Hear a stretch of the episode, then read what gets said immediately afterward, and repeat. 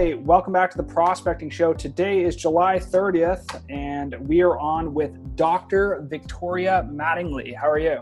I'm good. How are you today? Very good. So, you know, be- before the call, we, we started talking a little bit about your background and, and how, you know, you've started your own company and, and you've had a lot of experience before that, but you've started your own company in a, in a current time that is crazy, right? This is like nobody's seen this from an economic standpoint, from a social unrest standpoint. There's a lot of things going on in the healthcare sector with everything with COVID. So, you know, maybe to start things off, let's go backwards a couple years and talk about, you know, where you started from and, and, and how you, you know, went through the doc your doctorate program and where you got to today. Yeah, absolutely. So, uh, you know, I have a lot of empathy for current graduates right now, like trying to get a job whenever the market looks like this, the economy, and just the current state of affairs. Because I I graduated with my undergrad in 2008 amid our, our our next most recent, you know, economic downturn and how that was, you know, not the best time to be graduating with a bachelor's degree in psychology. And so I was bartending at a, a fancy bar in Portland, Oregon. And I was like, if I'm gonna, you know, have to bartend with my bachelor's degree, I'm gonna at least, you know, make a bunch of money doing it. So I'm working at this bar and two industrial organizational psychologists walk into my bar and tell me what they're in town doing, which was essentially uh, trying to improve the employee satisfaction and commitment and loyalty to this current standing hospital uh, because there was a new fancy hospital opening up down the street and they didn't want to lose their employees, their staff to this new, new uh, hospital. And so let me get this straight. You are being paid, like making a good living, walking through the front door to make the lives of the employees better. Like the executives are hiring you to make their employees' lives better. Like, what is this field? Sign me up. Because I just I see such a need for it. I, I you know I worked in service industry for 14 years. My husband's a chef. I'm not just one sector, but work is stressful and it is hard. And as long as there's people involved, there's always going to be uh, undue stress because of these, you know, interpersonal relations. Even just you know going back to restaurants, I had drunk customers, crazy coworkers, horrible bosses, and never any sort of tools or training around just like take a take a beat, take a deep breath. You know, research shows if you pause, give yourself a few seconds, take a few breaths, you can literally lower your cortisol levels in your body and, and be less stressed. But no one teaches these things, right? So that's what really led me to go down that path and, and go to grad school and, and get my PhD in um, organizational psychology. Uh, yeah, and I'm just I feel super um, you know privileged and grateful that I get to now do this work, uh, especially living and seeing the need for it.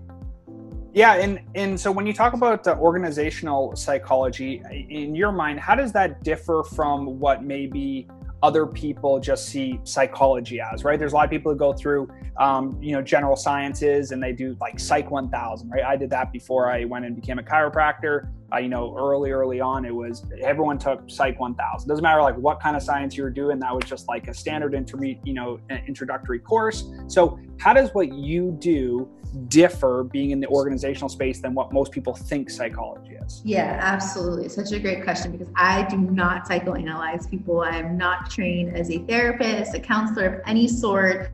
I do. I have no leather chase lounge in my office where people come and lie down and tell me their problems. like that is nothing to do with my job. I have so much respect, and I think everyone should have a therapist that we all have. You know, doctors if we're if we're lucky enough to have insurance, which is another conversation for another day. Um, so I do not psychoanalyze. I do not do therapy, counseling, anything really one-on-one. And, and when it comes to uh, mental health, you know, like that that should be done by a specialist and a doctor, and that's not my space. However, I do I do do coaching, right? And so that is, you know, one-on-one conversations, but it's very tailored, right? So I'm working with a client now, and their company is starting their diversity, equity, and inclusion or DE and I strategy from scratch. And so, how do you build that council of leaders who are going to push this out? What should be evidence-based and, and, and science-backed metrics and measures that we should go for and make our goals? You know, and, and so we talk one-on-one, but it's very specific around goal. And but there's there's mindset stuff you know, like, ha- like doing DE and I work, you have to have a growth mindset and you have to have resilience because I it is incremental progress with really heavy and loaded topics, um, but also the, the capacity for real sustained change. Like, like I feel like this work genuinely is making the world a better place and but you have to have the, the grit and the flexibility to, to pull it off. And so I do coach around that. Um, but most of my work is really at the group and, and organizational level. So organizational assessment. Um, so how how do you know like do you have an inclusive culture at your workplace? And so I can go in and measure that using survey or pulse survey or collecting you know interviews, focus groups, different things like that. And then also at the cohort or like small group level. So I love doing workshops and you know I really focus on behavior change and training and learning and development like that's my vehicle through which i do this work to see those de and i outcomes and to see those you know more interpersonal um, day-to-day being humans together at work sort of outcomes. Um, so that's that's that's a lot of the differences. I don't think you'd see very many um, therapists going and facilitating you know keynote addresses or doing like online webinars or virtual trainings um, around these more you know business oriented topics. And i like to think you know therapy or like like psychologists in that in that regard, counseling, clinical, they have that depth of impact with each individual person they work with, and you can really, you know, change people's lives. I have breadth, right? So I don't think I'm gonna, you know, you know, really. I mean, and who knows with the allyship work I do, maybe maybe a little bit, but like on the broad level, like I'm not going to be changing people's lives and curing them of, you know, mental illnesses or like, you know, the, the depth of work that psychology, clinical psychologists do, but I can I can have a broad impact. And if I can make the experience at work just like a little better, just a little better, then that's a win, you know? Because like we spend a lot of most adults spend most of their waking hours at work. And so if I can help make it a little more tolerable, even more enjoyable at times, like by all means. Yeah, no, that's, and, that's, and that's really interesting. You kind of uh, bring up those points because I think this diversity and inclusion type subcategory is is fairly new in the light of politics, right? It's something that's became more to the forefront. People are realizing, like, hey, now we're going to actually have a department or a person responsible for this. We're going to actually consider some of these diversity and inclusion topics going forward in the business. Whereas maybe you roll back probably even as early as 10 years, it was like, what is that, right? Like, that, that was like, it wasn't recognized as something, like you say, worth doing, right? It wasn't something that they were regularly doing. So, what kind of things do you think have changed 10 years, 20 years, you know, in, in the past up to now? What has changed that has made this become something that is is actually addressed? Yeah, I think I think one big um, driving factor, generational shift in the workplace. You know, millennials, um, you know, we tend to, and this is, you know, of course, everyone is entitled to their own belief, but on average, millennials tend to, you know, want and, and request and expect, you know, um, not just necessarily only D, E, and I, but like flexible work practices, which I would argue is under D, E, and I, because it's, it's, you know, what, what can we give our employees to help them, um, you know, bring their best selves to work and sometimes that means having the flexibility to not have to come to work every day you know because you're a parent or you you know just you know it's just easier for you to not have to commute into the office. And um but millennials want this and they want DE and I and they want the affinity groups and they want to feel like they have a place for you know their their unique selves at work and, and with, with like-minded people and, and, and subgroups. But Gen Z's demanding it. Like Gen Z, like there's and like the way that our like the boomers or like our parents' generation had pensions and retirement plans and they stayed at companies for life, like that's gone now. And I think what's gonna replace it is, you know, feeling like you're doing meaningful work and that you're valued and you're seen and you're respected and heard and you can bring your best self to work every day. And I'm not saying people can just willy-nilly just do what they want or like, you know, but just having um just feeling like that you, you belong at a place and you're doing work that matters and you know you're a respected person in your team and your company like that is so powerful and that's what keeps people around and it's it's it's not money right? Like you can i know i know for a fact people take lesser paying jobs because they work at jobs that that let them be the best human that they that they want to be and have the life that they want and that's worth it. And so i think you know a big part to answer your question it's competitive advantage and to you know especially for trying to get top talent and younger talent and that's really popular in the tech space because at the end of the day with tech it changes so quickly that a lot of tech companies the model is you know get people right out of college and get the most out of them and then you know burn and turn to get the next you know like keep the managers and kick the rest out. And it's and it's not pretty but it, you know it, there is this talent uh, acquisition this competitive aspect to like getting young talent. And DE&I is a proven way to you know get the you know compete in that space. So that's one. I think another reason is look, look at our societal landscape right now. Like look at what the murder of george floyd you know erupted and that was all like right under the surface ready to boil over right? And so and now that time has come and you know hearing hearing right now being compared a lot to people to people who experienced the civil rights movement in the 60s and how um, very similar things are happening now. We're amidst a major paradigm shift. And um, what used to be inappropriate or like off off off topic or taboo in the workplace, talking about things like sexism, that changed with me too. That was just four years ago, and now racism. You know, like companies putting out very, um, you know, the, the, statements. You know, they they aren't as effective. I think they think as they would hope them to be, um, but they still it's it's it's significant, right? It's symbolic of where we're at. We have companies explicitly talking about how they're going to be anti-racist and investing in that and it's because of where we are as society and yeah this and this was always coming you know like i think say year 2040 or right around there is expected that white will no longer be the majority race in america and that's fascinating and so like diversity is no longer uh, this thing we aspire to have at companies, but it's going to be an inevitability. And so companies need to know how to manage that and how to, you know, get the best out of it. Yeah, and it it's, a, it's interesting because I think it's one of those topics or one of those services that are it's hard to measure the short term i think with some of the stuff that you're doing right like obviously you can come in and be like okay this is the yeah. bill for the services and these are the things you implemented on a technical level right or a very yeah. like transactional level but i think the other part that's really really interesting is like what's the long term impact right? What's the what's the um, midterm impact right? Next five to 20 years let's say. That's probably where your work is going to shine the most because you need the turnover like you say from the early stage employees to the people that are in management, the management to to upper management, upper management to like, you know, executives, right? You got to have that flow up the chain to be able to have that change actually made. So in, in your mind, let's talk a little bit about where you see like the most change right now, right? So you talked about some of these social issues like George Floyd and some of these other, um, you know, external from work topics. What are you seeing as the most, like the number one internal issue with businesses right now from this diversity inclusion type work?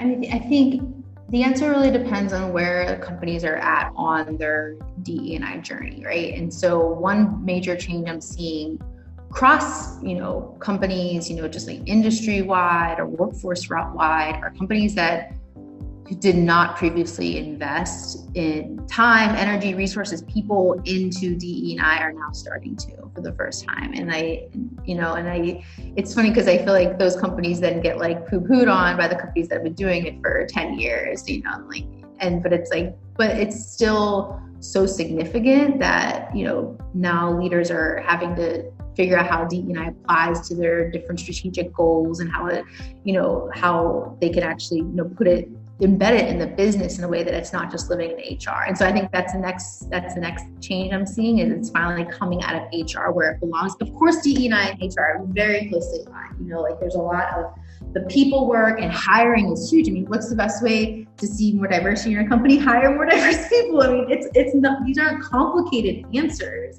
there, but it's a lot of um, it's a lot of time, as you mentioned, and it's a lot of dismantling of current systems to allow for um, outcomes that systems weren't built for. Like I, I've done a lot of work in the gender space and uh, the modern, you know, office building corporate life was not built with, with women in mind. And that's not to like, you know, be an insult to men in business. And that just, there weren't women to build that, that culture and, and, and we're at a detriment because of that, you know? And so, but and knowing okay so the answer is we'll build a gender inclusive workplace or build an inclusive workplace so we can't burn it all down and start from scratch we have to actually unravel that and so yeah seeing seeing companies like part of that unraveling is no longer like just tasking hr with you know DE&I because to really see those changes, you have to see it. You have to put the work in throughout the business and throughout you know all areas. And it's more yes, it's hiring and it's training and it's you know the education, but it's also you know how how your business operates. What vendors are you hiring? Um, are you are you investing in a workforce that matches the the demographics of your customers? Um, you know, like companies that do DE and I right, they integrate at every level. And so I'm seeing more companies that maybe are were early in their DE and I journey are now putting DEI into the business in a more strategic way, and they're going to see better outcomes as a result. I say those are the two two big changes and shifts I'm seeing now. But so just a lot more energy, momentum, and I think, uh, I mean, I think, and I hope that DEI is no longer going to be viewed as a trend. Like in five, ten years, it's going to be an integral part of you know the way we talk about talent management, learning development. DE and I, it's just going to be like part of how companies work, and it'd be like not having a marketing part of your company. You know, like, like that sounds bonkers. Like how we can't be successful without marketing and, for a business. So what do you I, see I, I predict as, DE and I will have like that for, same for response. businesses who are considering this, right? There's a lot of people that have never never had this kind of service or never really gone down that pathway. How do you how does someone like that justify the investment both from a time standpoint, an operation standpoint, and a in a financial standpoint to do this kind of work, right? So like you talked about marketing, right? Marketing is like, hey, we put X number of dollars in, we try to get an ROI that comes out here. How do you measure? How do you suggest people measure going forward, adding these types of things to their business, given that there is a cost associated with doing them and doing them right?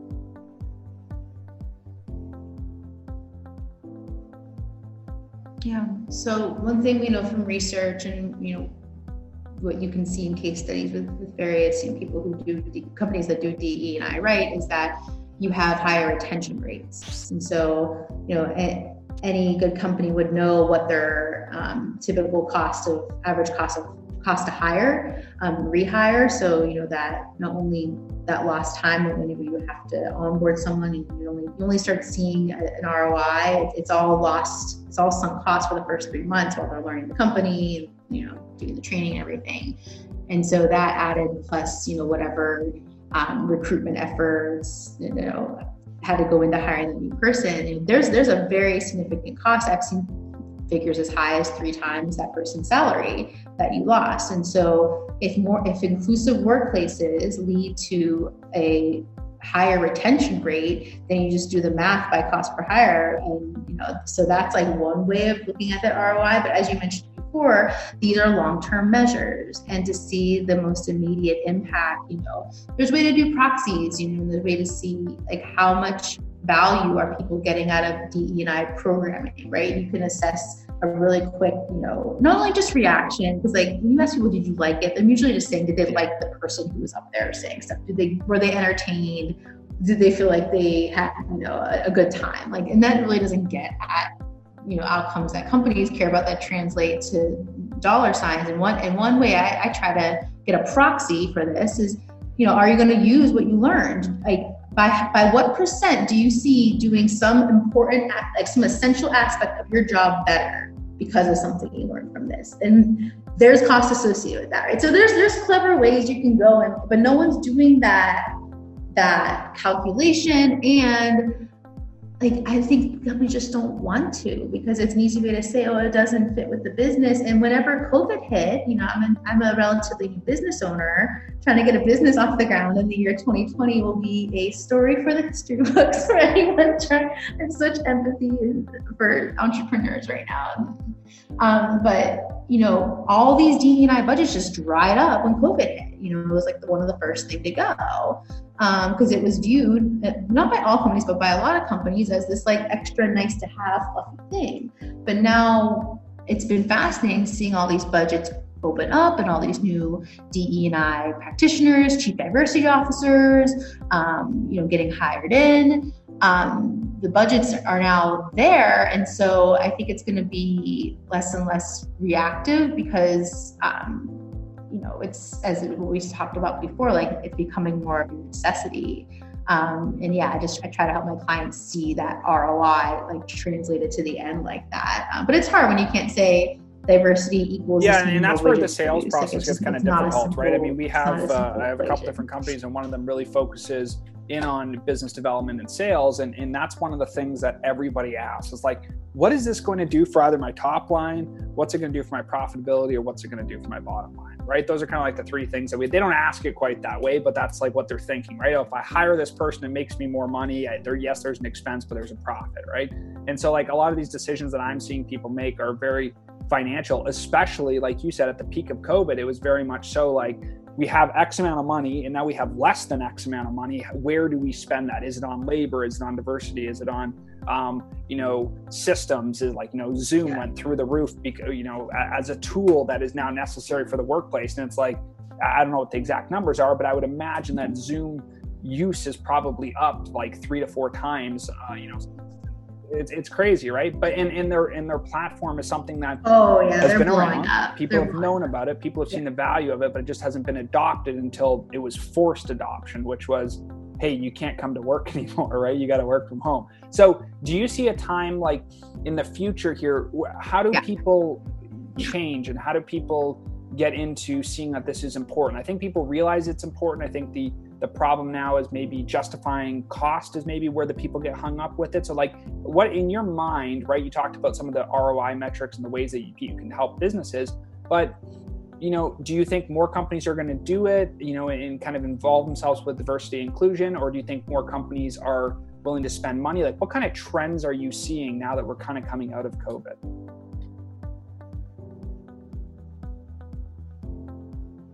I'm definitely seeing more more spending in general. I'm seeing a lot more um, hiring of internal positions. So not only just chief diversity officers, but like directors of diversity, you know, vice president level, you know, reporting either directly to the CEO, which I would argue is, is even better than reporting you to the CHRO, but like, you know, embedding people high up in the organization to do this work. Uh, I'm definitely seeing, uh, I've seen an outpour of um, buying in the area of you know particularly DE and I practitioners like externally who are people people of color, um, Black speakers, Black facilitators. I think that's phenomenal, um, and I I'm I'm optimistic that that work's going to continue. I think particularly for the first point, if if, if companies are hiring those internal roles, they're going to need vendors. They're going to need support, or you know or or they're going to grow their team underneath them internally or ideally a combination of both. So